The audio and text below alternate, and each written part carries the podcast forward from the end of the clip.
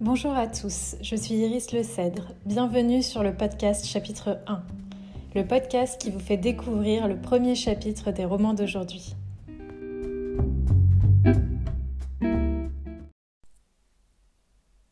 Je suis née d'un nuage par Patty Alonzi. Premier chapitre. L'avion en papier descend dans l'air pour avancer. Maëlle se préparait pour le championnat du monde de voltige aérienne qui se déroulait à Rotterdam dans quelques semaines. Elle avait pris du retard dans sa préparation physique, étant prise par les vols d'affaires qu'elle effectuait pour son activité pro. Elle avait retrouvé son coach qui l'épuisait juste en énonçant les exercices. Elle attendait que son appareil, un Murdy Cap 10, passe le contrôle technique pour vérifier les points de manœuvrabilité. Des essais au sol et en vol au cours desquels l'avion était torturé et poussé aux limites de ses capacités de son domaine de vol. Le poids du dossier était équivalent à celui de son avion. Les paprassiers de l'aviation civile étaient en mesure de prévoir, juste en le lisant, si l'avion continuerait à voler ou non. Maëlle tremblait. Elle était suspendue à cette certification de navigabilité. Sinon, pas de compétition et c'était son premier championnat toute catégorie. Elle pourrait se mesurer au baron de la voltige et montrer qui était la baronne. Enfin, Louis lui téléphona pour lui annoncer la bonne nouvelle. Son engin était au top, elle aurait la chance de concourir avec ce sublime avion Formule 1 des airs. Elle enfila sa combinaison tricolore qu'elle avait mise pour la première fois trois ans plus tôt. Elle se sentait un peu plus boudinée dedans. Arf Le bonheur, ça fait prendre quelques kilos. Sur le tarmac, elle alla saluer Joe Mécanique, dit Joe M, et Marco, qu'elle n'avait pas vu depuis longtemps. C'était toujours un moment d'entraide lorsqu'ils se réunissaient pour vérifier et ajuster l'avion. La petite Maëlle était devenue une femme. Elle avait la trempe des aviatrices, elles étaient une poignée seulement en cette année 1983. Mais comme les autres, elle avait su s'imposer. Elle prit une bonne rasade d'eau et se prépara à sa répétition mentale des figures qu'elle s'apprêtait à réaliser. Elle démarra son engin et aussitôt, l'odeur de l'huile brûlée la happa tout entière dans sa mission.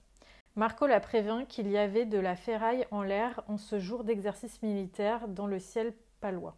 Les avions de l'armée qui circulaient à basse altitude autour d'elle n'avaient pas pour habitude de se signaler. La vigilance était de mise. Elle vérifia que sa radio n'était pas en rideau. Elle exécuta les premières figures. Elle avait un plafond de 1800 pieds pour les exécuter. Un ciel dégagé sur les Pyrénées, elle voyait jusqu'à 60 bornes. La vallée d'Osso, le pic de Gers, le pic du Midi de Bigorre et tous les autres pics à la roche noire s'offraient à sa vue, se détachant de la verdure du Piémont. Elle voltigeait au-dessus des terrains où les frères Wright et Louis Blériot s'étaient eux-mêmes expérimentés à tout leur vol au début du siècle, là où les premiers élèves pilotes avaient fait leur vol d'instruction, passant au-dessus des grands hangars créés par Eiffel. Elle rentra au bâtiment assez tard après une très bonne séance. Le lendemain était un jour de pluie ensoleillée, une atmosphère qu'elle aimait particulièrement pour frôler l'arc-en-ciel. Après avoir affronté cette pluie éphémère, avec laquelle elle savait pourtant qu'il ne fallait pas trop jouer, elle repoussait l'horizon. Même ce phénomène photométéore se méritait. Les avions en papier de son enfance étaient devenus réels. Les maquettes étaient à l'échelle humaine. Les nuits entières à regarder les étoiles, ces moments-là la rapprochaient de ses parents. Comment faire pour regarder vers le ciel sans y voir ces lignes blanches visibles à la traîne des avions Enfant, elle appelait ça les cicatrices dans le ciel. À l'âge adulte, elle apprendrait lors de ses cours théoriques de météorologie qu'elle portait le nom de Cyrus Homogenitus. Adulte, c'est elle qui serait l'écrivain du ciel. Avec son avion, elle tracerait des traits et des figures. Elle créerait une poésie aérienne. De ces images émerveillées, elle s'en faisait un monde à sa portée. Même si on lui assénait régulièrement que c'était un métier d'homme, elle, elle voulait s'élever dans le ciel pêche, puis traverser la mer de nuages et s'y poser, flotter. Alors les paroles toutes faites, les idées étriquées, elle les avait toujours balayées. Elle était une fille qui comptait bien faire sa place de pilote dans ce domaine professionnel réservé aux hommes, selon certaines langues fielleuses. Elle arriva en famille à Rotterdam en ce mois d'août. Il y avait vingt concurrentes prêtes à conquérir une marche du podium. Une seule femme, elle, Maëlle, 26 ans. Elle avait une semaine de training avant de se présenter devant le directeur de compétition et ses nombreux disciples. Ils étaient descendus dans un hôtel de charme à 15 minutes de l'aérodrome. Les canaux serpentaient au fond de cette belle vallée. Elle avait survolé les moulins de Kinderjik et les polders. Elle avait suivi la rivière Nord un petit moment, puis avait pris la hauteur au-dessus de la ville pour éviter la nuisance sonore que provoquait son avion. une trentaine de kilomètres à vol d'oiseau, 17 nautiques. Elle était sur la mer du Nord où elle fit quelques figures. La mer s'était par des chevaux de coton qui s'éparpillaient volant au-dessus des vagues. Le ciel nébuleux se confondait à l'état nauséeux des flots. Maëlle aimait ce palier où elle était prise entre deux mondes tout aussi insondables l'un comme l'autre. Voler au-dessus de la mer entraînait un changement du champ visuel. La pluie ne devait pas s'inviter.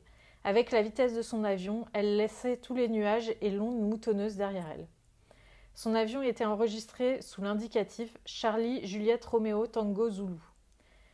Sur la fréquence radio, l'appel du chef juge se fit entendre pour lui donner le top départ de son décollage. Elle débutait par un show freestyle avant son parcours imposé. Elle voltigeait avec son Murdy Cap 10 elle le sentait un peu lent dans ses rotations.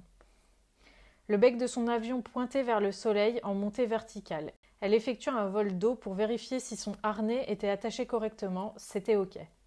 L'adrénaline la gagna et elle élança la machine dans les airs. Elle exécuta les figures boucle, tonneau, renversement, boucle, avalanche, remontée d'eau. Les inversions du corps se faisaient avec aisance malgré les altérations positives et négatives qu'elle supportait, qu'elle enchaînait, avec lesquelles elle jouait et se mesurait. Les forces d'inertie engendrées par les accélérations s'appliquaient à tous les organes de son corps. Le mélange du sang dans ses veines gonflées, les tempes sous pression. C'étaient des effets normaux.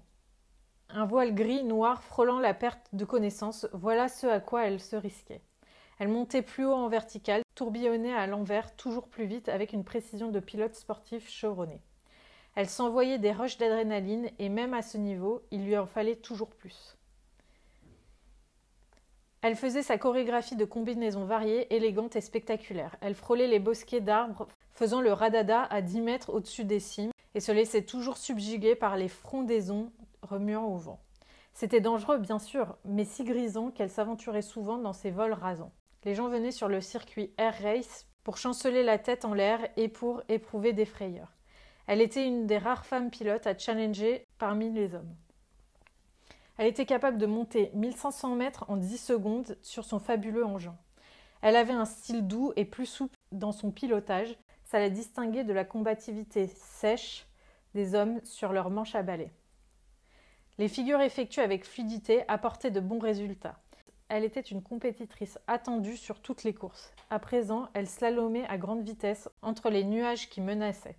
Un crachin persistant la suivait dès qu'elle frôla un cumulonimbus, la poisse. Elle pressentit que l'aile droite posait problème tout à coup. Elle s'accéléra, le temps pour analyser n'était pas suffisant. Malgré sa tentative infructueuse de reprendre le contrôle sur l'axe de roulis, l'appareil prit de la vitesse.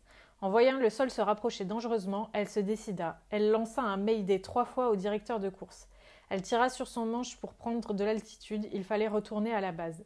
Elle prit la direction nord. L'avion avait un frein au cul, il n'avançait plus dans la bonne direction. Sa petite voix la prévenait de ne pas tenter le diable, mais comme aveuglée, elle nia ce qui se déroulait. Pourtant, qu'elle le veuille ou non, elle allait se cracher au-dessus de la campagne rotterdamoise.